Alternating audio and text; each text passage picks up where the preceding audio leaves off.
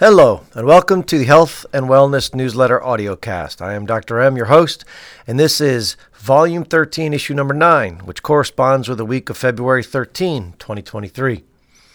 The free thought this week obesity is not a genetic reality, so much as it is an epigenetic phenomena based on exposure to chemicals, dietary decisions, and energy expenditure through movement primarily that we have control over relatively in our lives.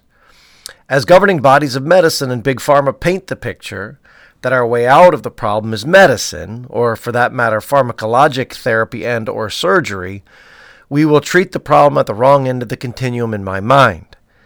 Obesity needs to be tackled upstream through lifestyle mitigation, i.e., avoidance of chemicals, dietary decisions that are pro stable weight, as well as encouraging significant movement on a daily basis that burns calories. I know I'm making this very simplistic, but these are the big pathways or the levers that can be manipulated in order to make an outcome change. This week we have coronavirus update number 81, including the quick hits. We're going to talk about some men's work as well as finishing up with iodine and a recipe of the week. The corresponding podcast is number 39 COVID vaccine update with Dr. Paul Offit, the second time he's on the show. Song of the week is As the Years Go Passing By by Albert B.B. King. Okay. So, as of February 11th, when this newsletter came to be, the US strains of Omicron were mostly made up of XBB XBB.1.5 at 75% and then 15% BQ 1.1. Good news was that XBB 1.5 remains the dominant strain with no increased risk of hospitalization or death. Frankly, we relatively have a flatline scenario around admission, ICU use, uh, ventilators, as well as death for a long time now. So I think we've settled into this endemic state of Omicron, which is not problematical from the perspective of the vast majority of humans living in the United States anything you want to learn further about the variants can be found in the CDC variants page, which is very informative. Quick hits and other musings. Number one, an article in Nature Cell Research notes that repeated vaccination with SARS 2 vaccine leads to worse neutralizing antibody responses to Omicron variants.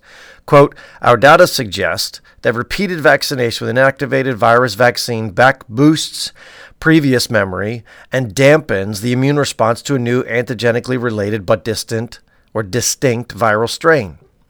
Such vaccination induced immune imprint could reflect the original antigenic sin doctrine described in the influenza field, whereby individuals infected with a new circulating viral strain developed a strong immune response to a prior exposed strain. End quote. This comes to us from Gao 2023 GAO.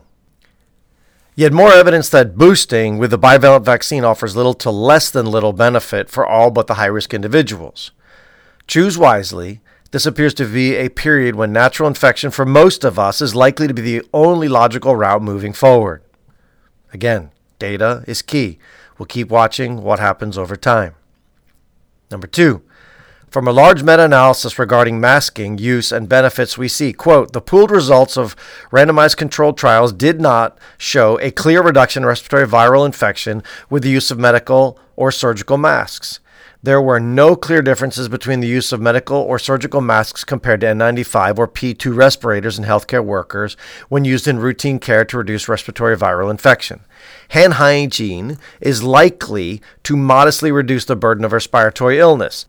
And although this effect was present when ILI and laboratory confirmed influenza were analyzed separately, it was not found to be a significant difference for the latter two outcomes. Harms associated with physical interventions were under investigated. There is a need for large, well designed, randomized contr- controlled trials addressing the effectiveness of many of these interventions in multiple settings and populations, as well as the impact of adherence on effectiveness, especially in those most at risk for acute respiratory infections. End quote. Jefferson et al., 2023. Personally, I find Vin- Vinay Prasad's commentary on this reality amusing and sad all at the same time. He states, and in quote, it is irrational to mask. At best, you marginally delay the inevitable. And unlike Prevax, there is no milestone you are waiting for. Let's take a closer look. Here is the big summary finding. With 276,000 participants in RCTs or cluster RCTs, randomized controlled trials, masking does nothing. No reduction in influenza like or COVID like illness, and no reduction in confirmed flu or COVID. That's stone cold negative. See those effect sizes and confidence intervals. End quote. I remember thinking how ridiculous it was that we were asking two to five year olds to mask in clinic, restaurants, and so on. None of them ever wore the mask correctly for any length of time. Parents were frustrated, and the benefit was known to be minimal at best, if at all, and worse. We have no idea of the psychological ramifications of a fear based approach to disease mitigation in our very young children. Time will tell how badly our misguided masking policy have affected our children. I would think it's negative. I see no benefit positively now in hindsight, and frankly, at the time, really didn't either. But you had to follow the rules. Personally, I still mask in sick clinic, primarily for the event where a child directly coughs in my face, or what I call massive pathogen transfer. I may be mitigating that risk to some extent, so it's worth masking. The mask likely reduces the viral load of exposure if I do get exposed and or sick. However, that is my, my choice and it works for me, and I am in a high risk setting. Let's just state that very clearly. A global mask policy has little to no merit anymore, as far as I'm concerned, in the general community outside of a hospital or clinic setting. Again, just my opinion. Number three, from JAMA, we have a comprehensive data set on death in children. Quote, there were 821 COVID 19 deaths among individuals from the ages of 0 to 19 during the study period, resulting in a crude death rate of 1 per 100,000 population overall. 4.3 per 100,000 for those younger than one year of age, 0.6 per 100,000 from those from 1 to 4 years of age, 0.4 per 100,000 for those aged 5 to 9, and 0.5 per 100,000 for those aged 10 to 14, and then up again to 1.8 per 100,000 for 15 to 19.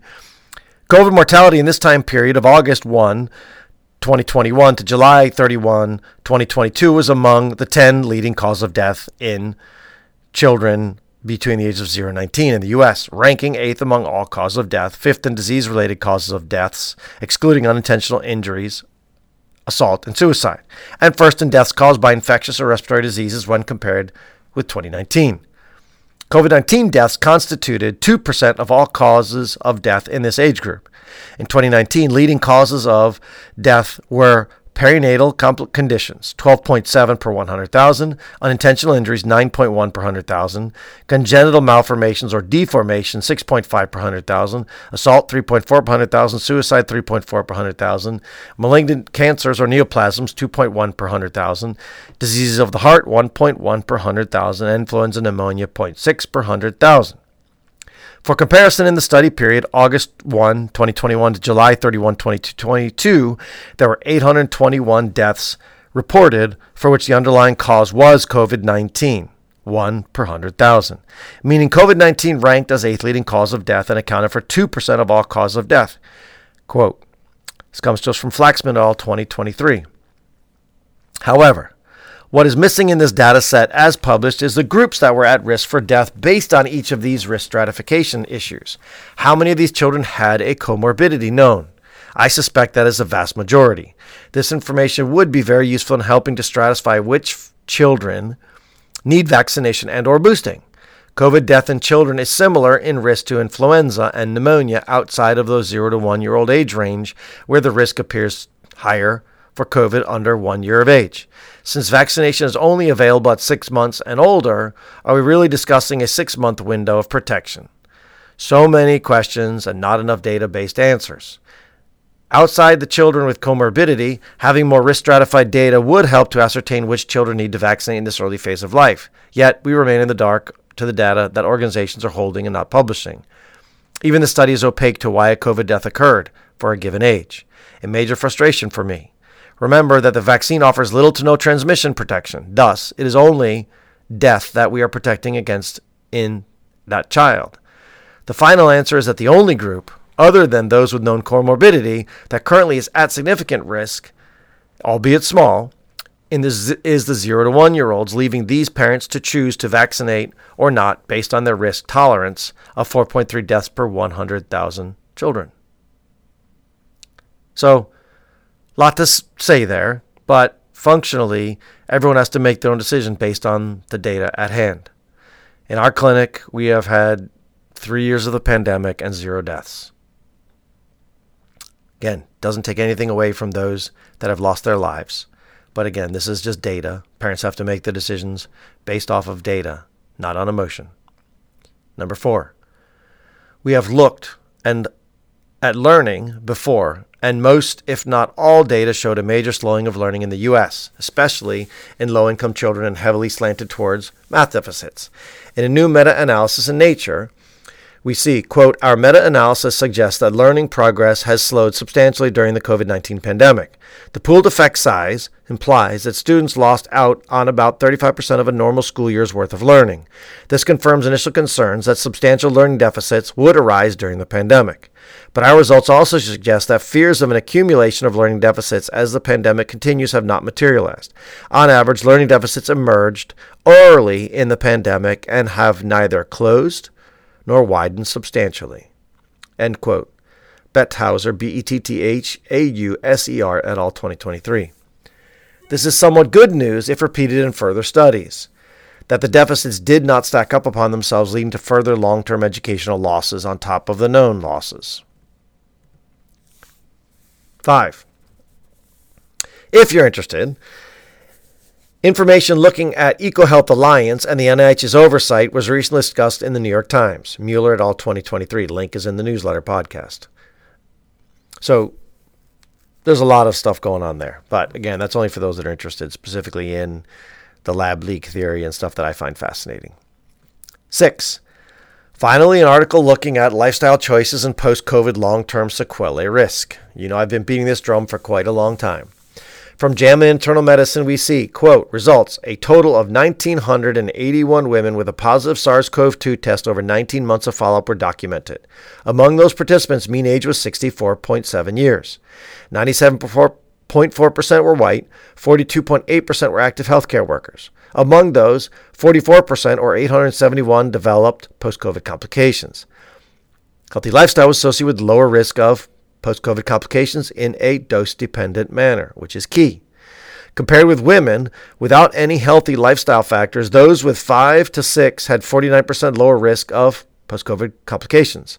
In a model mutually adjusted for all lifestyle factors, body mass index, and sleep were independently associated with risk of PCC. If these associations were causal, 36% of PCC cases would have been prevented if all participants had 5 to 6 healthy lifestyle factors. Results were comparable when PCC was defined as symptoms of at least two month duration or having ongoing symptoms at the time of PCC assessment. PCC, remember, is post COVID complication. So this comes to us from Wang et al. 2023. So the six factors in the article of lifestyle that were measured were body mass index, which is roughly a euphemism for body fat, not always perfect if somebody's muscular, that's not a useful marker, smoking, alcohol consumption, diet, so nutritional inputs, physical activity, and sleep. I would have loved one other variable stresses of the mind. See below for a breakdown of the lifestyle factors in the newsletter. Go to salisburypediatrics.com and click on it, and you can look more.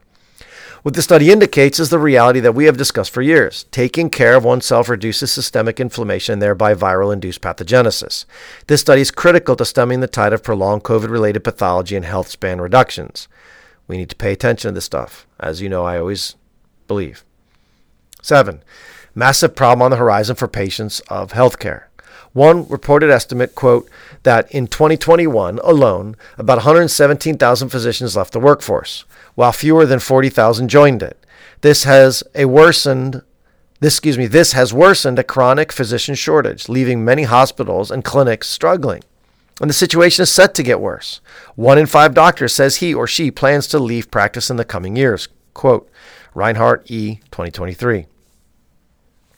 Folks, burnout is real for medical providers, especially post COVID, based on a system of medicine nationally that prizes money over patient health.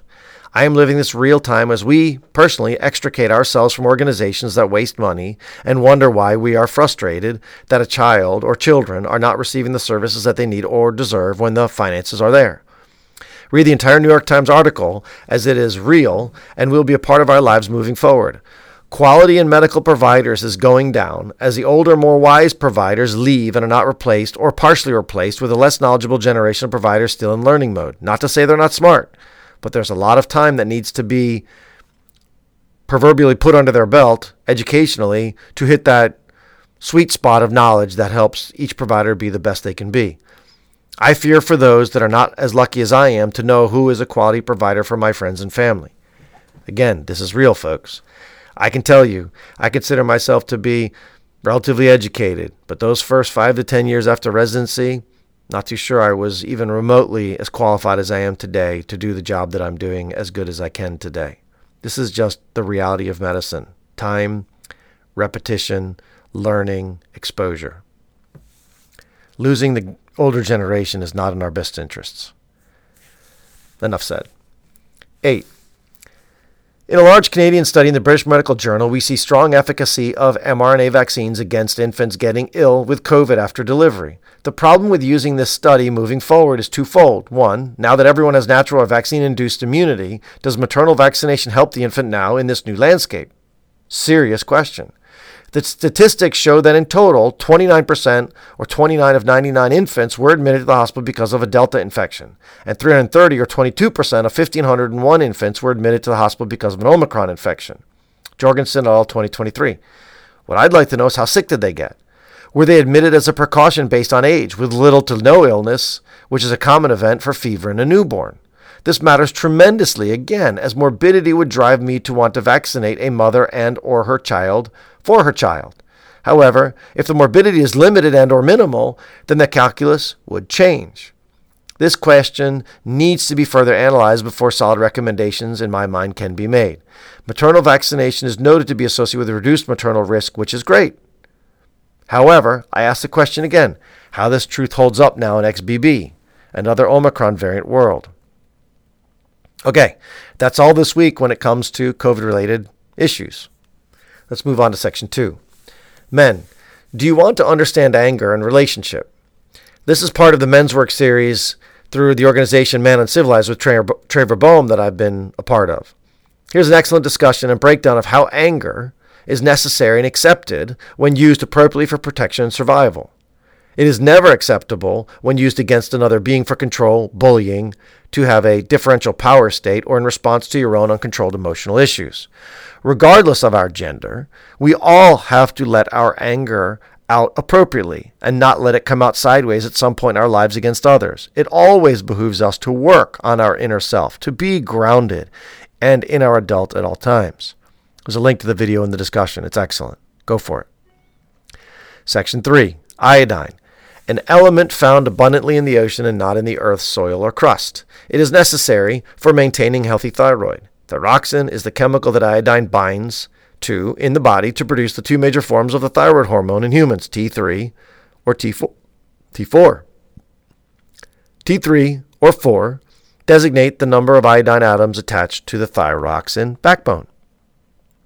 The thyroid gland, located in your neck, actively takes free iodine from your blood to make thyroxin as a 3 or 4.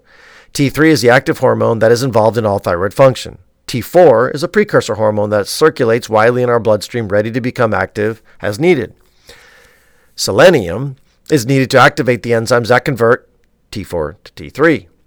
But in this case, we're talking about iodine. Iodine's role is so important purely because of the critical nature of thyroid activity. The thyroid hormone regulates the genes involved in metabolism. This means that it is necessary to control all functions from brain activity to gut to temperature regulation and on and on. We most commonly derive iodine in the form of iodized table salt. Seaweed, marine fish, and crustaceans are also good sources. Some eggs and dairy can have iodine if the animals are fed iodine. Fortified grains can be a source of iodine as well.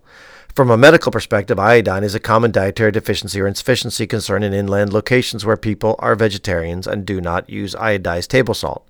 Processed food eaters will not have this issue. Sea salt does not have adequate iodine in it iodine deficiency becomes present as what's known as a goiter. A goiter is an enlarged, under functioning thyroid gland. The associated symptoms include fatigue, constipation, temperature regulation, with feeling cold as a predominant symptom, dry and brittle hair, mental slowing, weight gain, and depression. Children born in an iodine deprived environment will develop brain damage due to the thyroid dysfunction. Pregnant women need vastly more dietary iodine to support the thyroid needs that come with pregnancy. Anyone planning to get pregnant or who is recently pregnant should have a spot iodine checked by their OBGYN. Inadequate thyroid function can promote delivery issues with preeclampsia, prematurity, and ultimately decrease brain function in the child. Taking too much iodine can induce hyperthyroidism and is especially risky over the age of 40. Taking iodine without knowing your need is not as smart as we age. Iodine can be measured as a spot urine test. The Linus Pauling Institute has a nice chart for iodine at the link in the newsletter. Heart drug amiodarone contains iodine, and it can cause toxicity.